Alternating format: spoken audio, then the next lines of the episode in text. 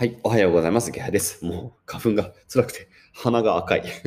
まあ鼻が赤いんですが、えー、まあ別にね、お話のあんま関係がないということで、えー、多少ちょっとあんまりもう治ってきながら、もうさっきからずっと鼻かんでてね、辛いですよ。えー、辛い。えー、まあもう花粉でね、多分今秋になって新しい花粉が飛んでるということで、えー、季節を感じてね、え、いるということで、はあ疲れた。いや、頑張ってね、えー、今日もちょっとね、お話を取ろうと思います。えー、今日は4連休最終日なんで、えー、僕はもうオフにして、え今日はこの後動画撮って、ちょっとお出かけでもしようかなと思ってますという感じですね。え今日の話題何かというと、ビジネスモデルについてちょっとね、え話をしたいと思います。で、あの、いつもね、あの、え僕がオン、えやってる YouTube のメンバーシップというところで結構ビジネスモデルの話をね、えするようにしています。で、割と好評なのかな、ビジネスモデルに関する話。で、ビジネスモデルってでもさ、そもそも何って言った話で言うと、結結構多くの人はビジネスモデルってそもそもよくわかってない、えー、ような方が多いと思ってるんですよね。で、実際それはさ、えー、バカにしてるんじゃって、サラリーマンだとビジネスモデルって気にしないでいいんですよ。だってもうビジネスモデル作ってあるから。作ってあるビジネスモデルの上に乗って、え、働いているのがサラリーマンの方々。まあ、労働者ってそういうことです。で、起業家は、え、ビジネスモデルを作るんですね。僕も一応、まあ、企業家、ね、会社作ってさ、ビジネスやってる。僕もビジネスモデルを作ってる側。だ僕で言ったらさ、YouTube をやるとかっていうのも YouTube 一つとっても、どうやってじゃあビジネスモデルを組むかっていうのは実は結構多様です。え僕の場合だったら今、そうね、有料の YouTube チャンネルっていうのをその、ね、メンバーシップでやってます。でもこれ結構珍しいタイプの、えー、マネタイズ、まあ、つまり珍しいビジネスモデルだと思いますし、えー、あとはまあ有料の教材なんかも作っています。で、それが結構、なんだ月で言うと、なんだかんだ100万ぐらい売れてるんですよね。うん、100万売れば、えー、300万とか売れるって感じ。まあ、教材を作りながら、えー、あとまあオンラインサウンドとかもやったりとか、で、あとはまあいろいろね、電子書籍を作ったりって感じで、まあ、それを YouTube 中心にやってるっていうのが、まあ、例えば僕のビジネスモデル。で、皆さんが例えば YouTube やるときには、またそれはね、えー、違ったりもするし、えー、あるいは YouTube 以外でさ、えー、ものを使うとかもいいかもしれない。えー、メンタリスト DAIGO さんなんかだと YouTube で集客して、えー、例えば、えー、彼はニコ生か、ニコ生の方で、えー、マネタイズをしているとかね、えー、なんかそういう感じで結構ね、ビジネスモデル人によってかなり変わってくるというところがある中で、このね、ビジネスモデルをちゃんとね、勉強して、ちゃんと組んでいくと、それだけですごいお金稼げますよって話が実はあるんですね。で、一つね、まあ、これメンバーシップの方でも詳しく紹介しようかなと思って、非常に面白いビジネスモデルの例を見つけたんで、ちょっとシェアをしたいんですが、えー、ツイッターでね、見つけたんですよね。えー、スペースマーケットというね、えー、まあ、会社があります。で、スペースマーケットの代表の、えー、重松さんがね、すげえ面白いツイートをしていてですね、えー、皆さんこれゴーストレストランって最近知ってます？ゴーストレストラン。別のお化けのレストランじゃなくて、えー、レストランなんだけど、えー、今日デリバリーのみしかやってないレストランってことです。もうキッチンと、まあ、キッチンがあって、そのキッチンを起点として、えー、いろんな、えー、ところにお店を、なんでしょう、こう、宅配専門のお店って感じ。まあ、そうだね、言ってみればあれです。あの、ピザハットのお店とか近いかもしれない。あの、ピザハットとかって店頭で食べないじゃないですか。店頭で、えー、食べるとか、店頭でもらうとかではなくて、基本宅配しかやらないっていうレストランが実は最近増えています。それはなぜかといったら、え、まずコロナの影響があるのと、あとは、あれ、ウーバー、ウーバーですね。ウーバーイーツです。で、ウーバーイーツで、え、注文をして、で、みんな宅配で受け取ると。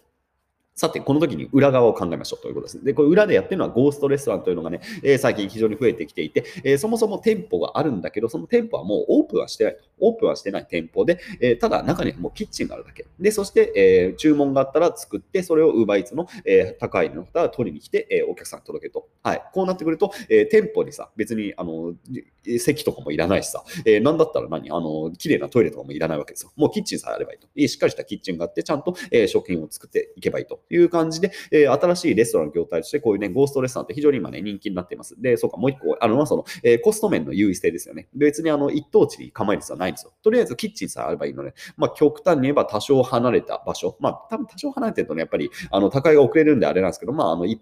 般的にそのね、銀座の真ん中とかに別にやる必要はないので、えー、そういう意味でも、ゴーストレストランって非常にこう、価格優位性というかね、まあ、新しいビジネスモデルとして非常にね、注目をされているとで、ここまで、まあ、この、ここまでの結構面白いなと思うんですけど、すげえね、これも、もっと面白いなと思ったら、このね、えー、重松さん、えー、スペースマーケットの重松さんが、えー、書いてる話ですね、なんとですね、えー、1店舗、1個の店舗、もともとだったら多分1個の店舗しかなかったところに、えー、1店舗で、えー、ゴーストレストランを8軒けんあの運営してるね居酒屋があるっていう話をね、えー、投稿しています。すごい面白い話ですよね、これね。わかります？要するに、ゴーストレストランっていうのは何個作ってもいいんですよ。1個のキッチンで。だこれね、実際なのはね、えっ、ー、とね、唐揚げ専門店と丼専門店と野菜研究所とカレー専門店と漁師飯専門店と海鮮チラシ専門店と、えー、寿司割烹ととんかつ弁当屋さんを、えー、1つで運営してるんですね。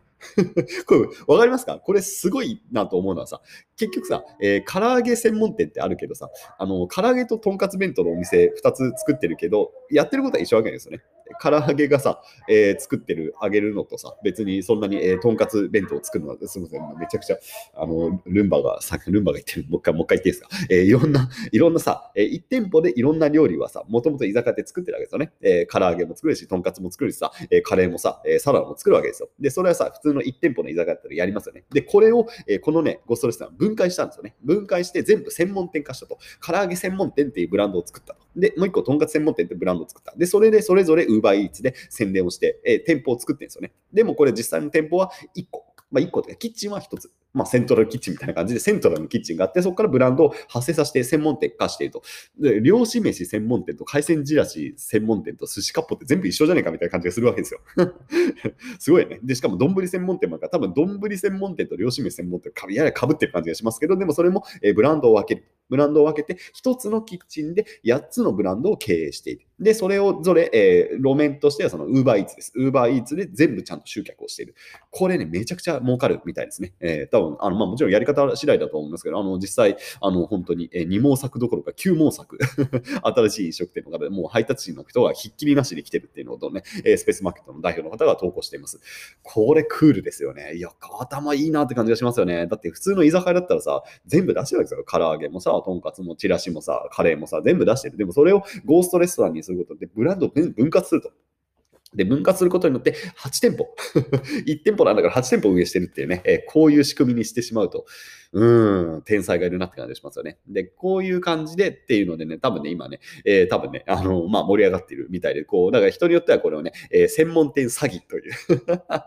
まあ、確かにね、あの、1店舗じゃんって感じがするじゃん。でしかも、唐揚げ専門店って言っても、多分普通には今まで居酒屋で唐揚げ出してたものを多分ちょっと工夫してるっていうレベルだから、この専門店ってなんだろうって感じがしますが、えー、まあ、そういううまくマーケティングをしてっていう感じで、僕はまあ、うん、まあ、好意的かな。別に違法じゃないじゃん。そうそう。あの、犯罪を犯してるわけではないんで、いや、賢い人がいるなって感じがします。まあまあまあ、人によってはそれね、あの専門店詐欺だっていう人もわからんでもないけど、まあでもね、何、何をもって専門店っていうか、その難しいですからね、えー、専門店と名乗れば専門店になるんで、まあ僕は好意的に見るのは、もう非常に頭がいいなって感じがしますね。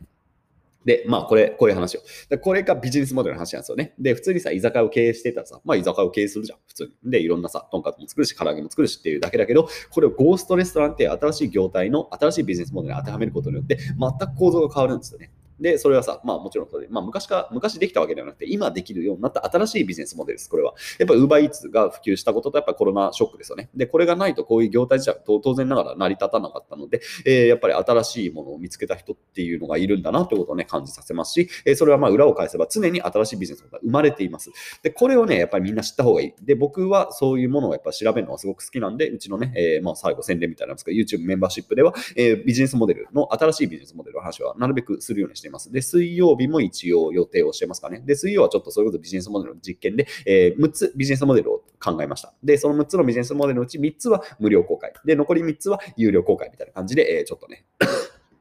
あの、工夫をしています。まあ、これもある意味、まあ、細かいけどビジネスモデルといえばビジネスモデルかもしれない。いわゆるフリーミアムですよね。っていう感じで、あの、ビジネスモデルを工夫することによって、なんだろう、新しいマーケティングみたいなのも出てくるし、で、しかも利益率も上がるみたいなね。えー、そういうことっていうのはすごくあるので、えー、やっぱりビジネスモデルっていうこと、まあ、多分多くの人はよく分かってないんですが、まあ、例えば今回紹介したのは、そのゴーストレストランっていうビジネスモデルで、1店舗で8ブランド経営するというようなことをやってる人はね、いるんですが、まあ、ビジネスモデルメーカーですよね。天才だなという感じで、やっぱり、ね、世の中にそういうね、うわーすげえクールだっていうね、ビジネスモデルあります。で、あるんでね、まあそういうものをね、えー、うちのメインチャンネルのあのメンバーシップの方では結構積極的に紹介しようと思いますので、えー、もしよろしければ加入をしていただければ嬉しいですというね、えー、最後宣伝を入れておきました。よし、というわけで、えー、今日はまあのんびりしようと決めているので、えー、この後洗濯を干して、えー、ちょっと出かけようと思います。もう4連休最終日ということで、明日から僕もね、楽しく仕事をしようと思います。それでは皆さん、良い一日を。バイバイ。